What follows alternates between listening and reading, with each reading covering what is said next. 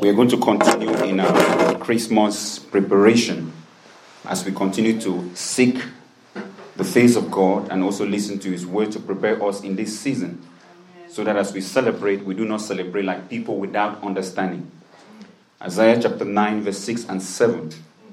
The Bible says, "For unto us a child is born, to us a son is given. The government will be upon his shoulders, and he will be called Wonderful Counselor, Mighty God, Everlasting Father, Prince of Peace. Of the greatness of his government and peace there will be no end.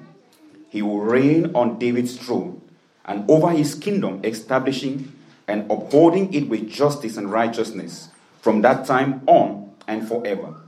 The zeal of the Lord Almighty will accomplish this."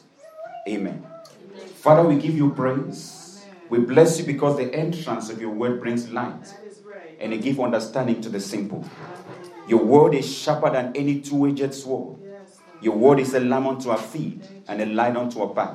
Right. We give you praise because your word cannot come and go back void, because it has a purpose to be accomplished. Yes. Bless us this morning, yes, and meet us at the point of our need. In Jesus' name. Amen. You may be seated. I'm so glad to have all of you this morning in the house of God.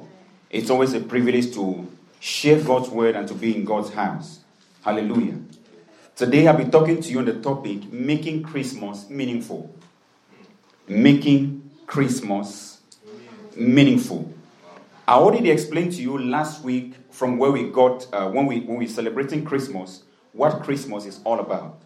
And I established to you last week that Christ was not born on the twenty-fifth of December. And I gave you the history of where twenty-fifth of December came from.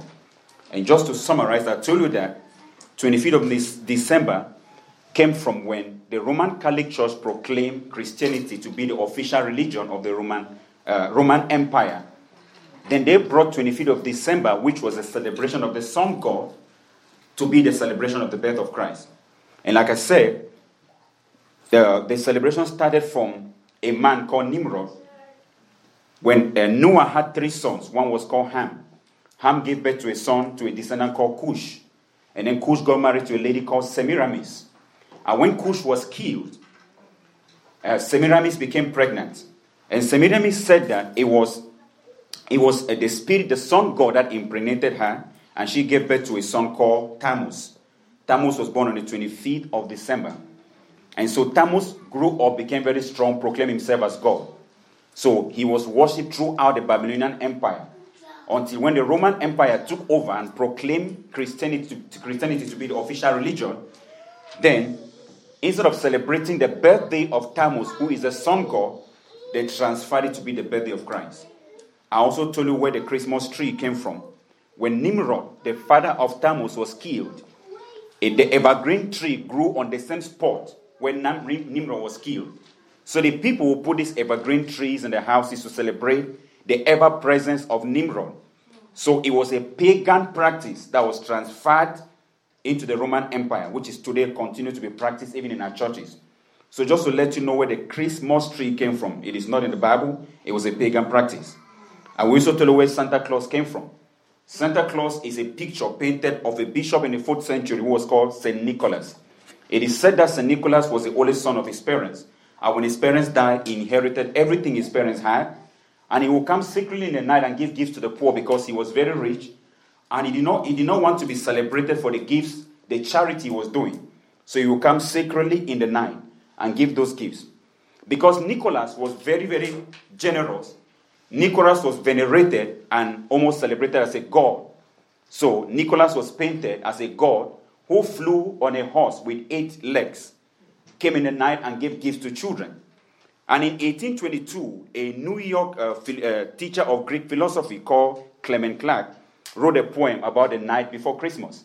And in this, in this poem, he painted Saint Nicholas. Instead of having... Uh, Being on a horse with eight legs, he painted Saint Nicholas to wear a red suit with a beard and with a pipe, and he rode on a, on a, on a chariot that was pulled by eight reindeers. And each of those reindeers had gifts for the children.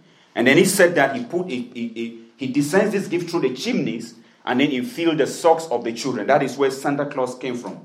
So there is nothing biblical about Santa Claus. I'm not saying that I'm condemning anything. I'm just giving you the information so that whatever you do with it is your choice.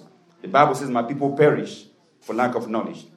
And so the confusion and excitement about Christmas is the reason why we have to take time to explain so that people do not celebrate with ignorance. I was just thinking about it this morning, like, when Jesus was born, the wise men brought gifts to Jesus. But today we give gifts to ourselves. It's no longer about gifts, it's about exchanging gifts in families. People do not bring gifts to honor the king that is born. They bring gifts to family, they bring gifts to themselves. They do not focus on the one that has a birthday. And I said this uh, on Wednesday, and I said, if I was having a birthday, and I said my birthday is going to be maybe at Fairfax in this location, and then all of you brought gifts in boxes, I mean gift cards, then instead of giving me the gift, you gave the gift to a, an old colleague from your job. Would that make sense? And that is exactly what we are doing today. We bring gifts, and instead of giving it to the king, the man we are celebrating his birthday, we give it to our sons, we give it to our daughters. We, are, we have completely forgotten the reason why we are celebrating Christmas. And then the second thing about the confusion about Christmas is people who have no relationship with Christ are those who are most excited about Christmas. As I drive through, through the streets in Vienna in the night, you need to drive through Vienna in the night and see how beautiful the neighborhood is. People can spend a fortune to decorate their houses with Christmas. These are people who just switch from Halloween to Christmas. Right. For them, it's just a holiday. It has nothing to do with Christ. And there are Christians who also continue in this notion, just thinking this is a regular holiday. If we are going to celebrate Christmas in the way that glorifies God, we have to do it in a way that God will say, wow, my people are truly honoring me. That is what we have to make Christmas meaningful. Hallelujah. We have to make it, we have to shift back the reason to celebrating Christmas. We have to make it reasonable to us as a people who understand exactly what Christmas is. Going back to the text that we read this morning, the Bible says, unto us a child is born, and unto us a son is given. This statement is very significant because everybody was born to be a child. There was, every one of us in this place was once a child, but not everyone grew to become the son of God. That is the difference. Everyone became a child. That's why he said, unto us a child is born, but unto us a son is given. Not everyone is given as a son. Everyone is a child that is born. But only one grew up to become the son of God. That is why Christmas is special and Christmas is meaningful, because it is not just a child. So people who are celebrating Christmas and having a little baby in a manger and waving and having all these uh, wise men coming to give gifts to a baby, they have completely missed the reason for Christmas. Because Christmas is not about a child. Christmas is about the son that was given. Hallelujah. Amen.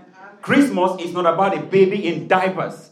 Christmas is about the Son of God that is sitting upon the throne, reigning on our behalf and making intercession for us before God. That is Christmas. The Bible said the government will be upon his shoulders. He did not just come to be a child. He came to take over governments. He came to be in control. So until Jesus is governing your life, you are not celebrating Christmas. Until the government of your life is upon the shoulders of Jesus, you don't have a part in Christmas. Making Christmas meaningful is giving the government of your life to Jesus. Say, oh God, govern my life from today. I give you everything.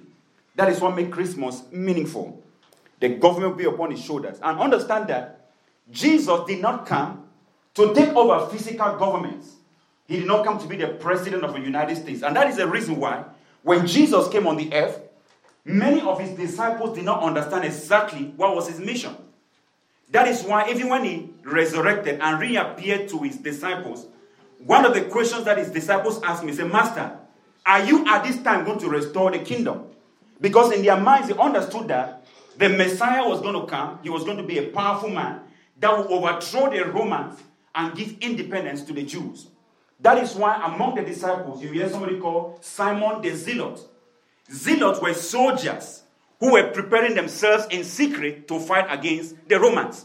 Amen. So when Jesus came, Simon the Zealot understood that this is the man that is going to lead us in this battle. So I'm going to join him. So in their minds, they thought that Jesus came to overthrow physical government. But Jesus did not come to take over physical governments. He came to take over government in people's hands. Amen. That is the reason why he came. Amen. So until Jesus is reigning in your heart, you don't have a part in Christmas. Amen. And the Bible says he will be called Wonderful Counselor, Mighty God, Everlasting Father. That is why I said that this child that was born was not a baby. He was God, because all this description is the description of, a, of God and not of a child. No child can be called Wonderful Counselor. What does he know to counsel anybody? No child can be called Mighty God. No child can be called Everlasting Father. They gave him all this description. And it is funny because wise men from the East, who are considered to be astrologers, who have no relationship with God, were those who were able to perceive the birth of a king and came all the way from the East to worship him. But Christians who are filled with the Holy Spirit do not understand that Christmas is about worship. They think Christmas is about lights. They think Christmas is about Santa Claus. They think Christmas is about the Christmas tree. But the wise men understood. They followed the star. The Bible said they came to the place where the child was laid. They did not see a child in diapers. They did not see a child in milk. They saw a king that was born. And the Bible said they worshiped him. And they brought out their gifts and gave to the child. Who do you see Jesus this Christmas? Who do you see Jesus as? Do you see him as a child who needs some formula and some diapers and wipes? Or do you see him as a king that came to change your life? The wise men understood this and they came to worship him. In Isaiah chapter nine, before this prophecy was given, it was a dark time in the nation of Israel. They were always in captivity. They were always being controlled by nations. They were always being governed by the enemies.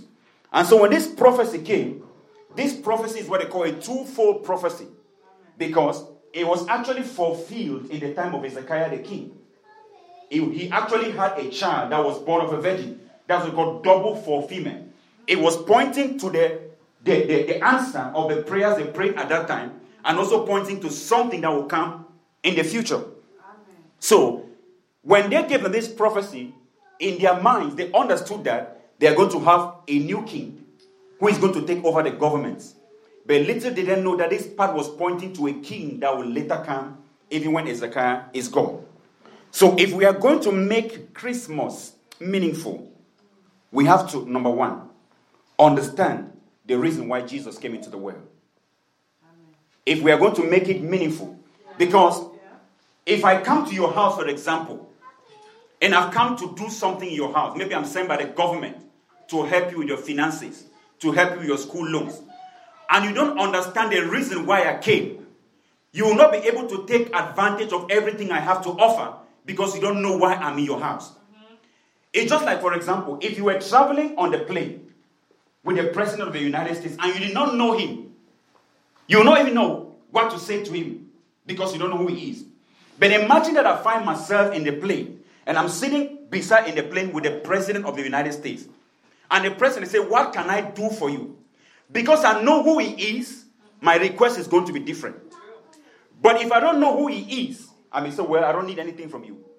And this is why I see that all the time. I'm at a job where I may bring food and I see somebody that is hungry. And I say, "Man, you want to share this food?" You know, I'm good, I'm good.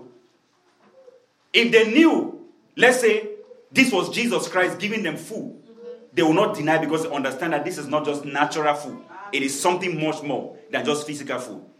The reason why people celebrate Christmas the way they celebrate it, the reason why they make Christmas about lights, about trees, about Santa Claus, about exchange of this, is because they do not understand the reason why Jesus came into the world. Like I said, the Bible says, "Unto us a child is born, but unto us a son is given." And in John chapter three, verse sixteen, the Bible says, "For God so loved the world that he gave his only begotten son, that whosoever believes in him should not perish, but have everlasting life." So why did God send his son into the world? God did not send his son into the world so we can have Christmas lights and have trees and have Santa Claus and share gifts and families. The Bible says he sent his son into the world so that we will not perish from our sins. The reason why he came was to redeem us from the curse of the law. That is the reason for Christmas. So until you understand exactly why Jesus came into the world, we are going to make this about lights, make this about trees, make this about gifts, and not give glory to the one who is being celebrated. Amen. Hallelujah. Amen. Christ is the climax of God's love manifested to us during Christmas. Christ is the climax of God's love. It is the highest demonstration of God's love towards us. So until we receive Christ and celebrate him during this season, we have rejected the love of God. Christ's birth is God's escape strategy from the penalty of sin.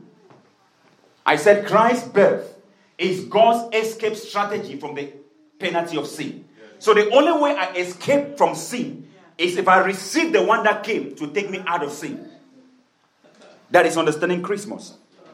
Christ's birth is the end of the reign of the devil and his agents, for those who understand. Because the Bible says the government will be upon his shoulders. Meaning that when Jesus steps into a, in, into a place, he takes over the government. If the devil was reigning before, Jesus takes over. So until you understand the reason why he came, the devil is going to continue to be the governor of your life. But when you understand that this is the reason why he came, and you submit yourself to him, then your life is governed by Jesus, and the devil has no place. That is the reason for Christmas. Number two, if we have to make Christmas meaningful, we have to believe in Jesus.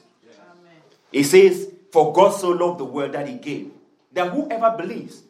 So if we if we don't believe in Jesus, we are saying that God, you sent him in vain. There is no reason why he came, because we don't really believe in why he came. He's just a child, a baby who needed diapers. That's why his parents were too poor and things like that. He's a regular baby. You know, the reason why the Pharisees could not believe in Jesus is because they saw him as a regular man. They said, "Is he not the son of Joseph the carpenter?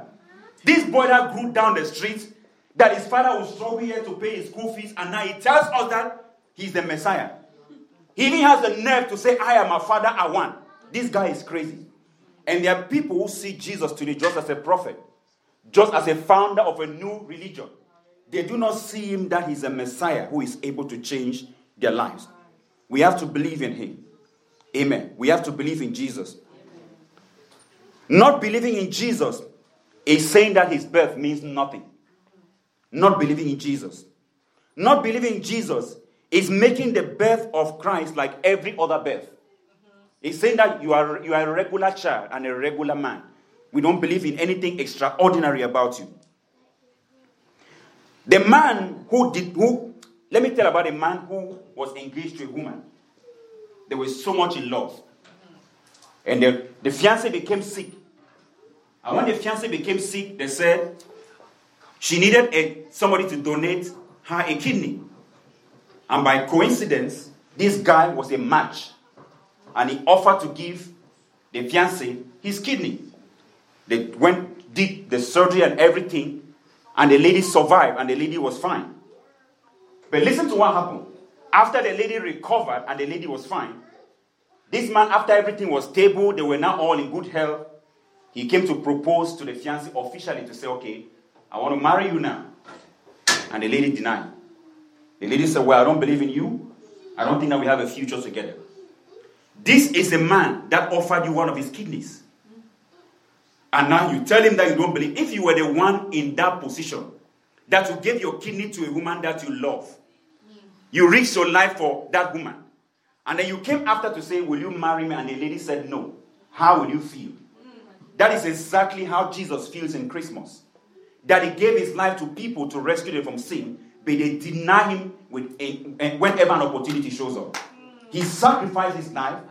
Not only his kidney, he risks everything, his, his liver, his heart, his everything for us. But yet, when he proposes to marry us through salvation, people say, "No, we don't believe in you. I don't believe I have a future with you. I don't believe you can take care of me. I don't believe you can control my life." So we reject him. That is exactly how Jesus feels. If we have to make Christmas meaningful in this season, we have to truly believe in him. When we talk about belief, there are two kinds of belief that is mentioned in the Greek language. The first kind of belief is the belief that the Bible says in James chapter two, when the Bible says, even the demons believe and tremble.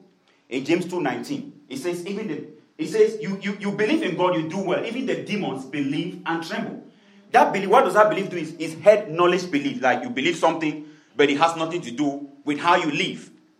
You just believe it because maybe it is a natural thing, but it doesn't really affect the way you live. That's the first kind of belief. And then the second kind of belief, like the belief that is mentioned in John chapter three, verse sixteen, is a belief that is called in the Greek pisteo. Pisteo means to have faith. Pisteo means to entrust.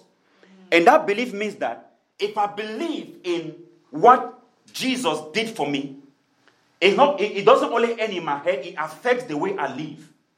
It affects my response towards him. Amen. If I believe in what Jesus did for me, then I obey his word because I believe in him. But if I say I believe in him and I continue to do like I used to do before, I continue to live the way I lived before, it's directly saying that you don't believe in him. It's, for example, I used to say that when I was married, when I was single, I remember I used to leave the house in the morning sometimes. I go to church for a meeting.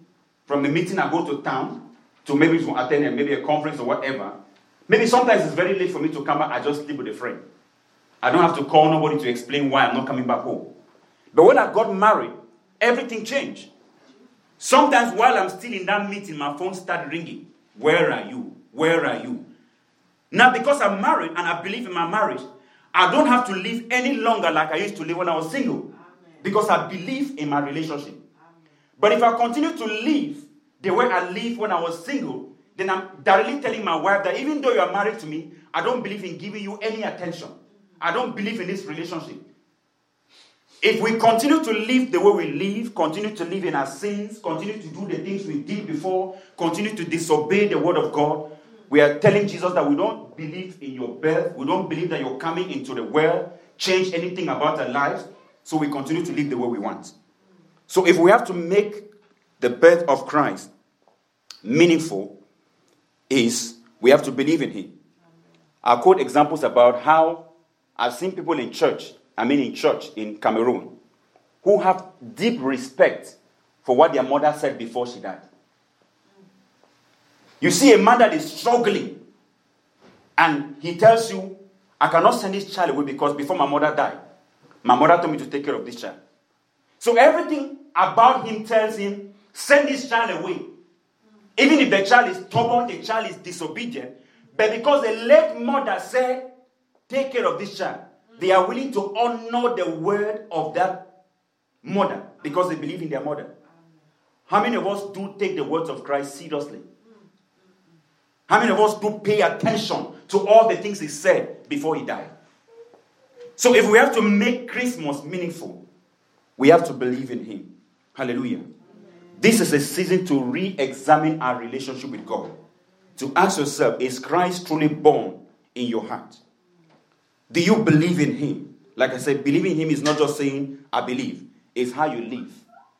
If you, if you do not apply the principles that Christ has prescribed in his word for us to live, you don't believe in him. Until you start living like he wants you to live, you don't believe in him.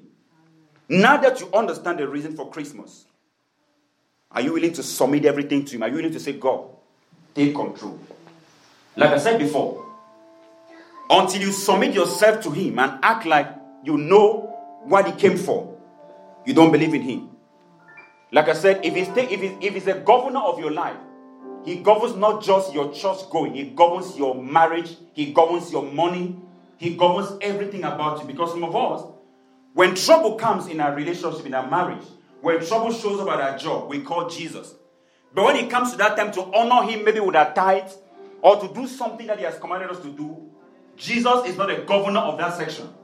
But when it comes to the trouble in our families, for somebody that is somebody that is sick, or a trouble that we have, we want to make him the governor. If he has to be Lord, he has to be Lord of all. Lord over everything. Can we stand on our feet this morning as we just begin to submit ourselves to him and say, God, we know why you came. We believe in you and we submit ourselves to you this morning. I surrender all to you this morning. Everything about my life, about my finances, about my relationship, about my business, about my family. We just surrender to you this morning. Somebody talk, pray, talk, talk to the Lord.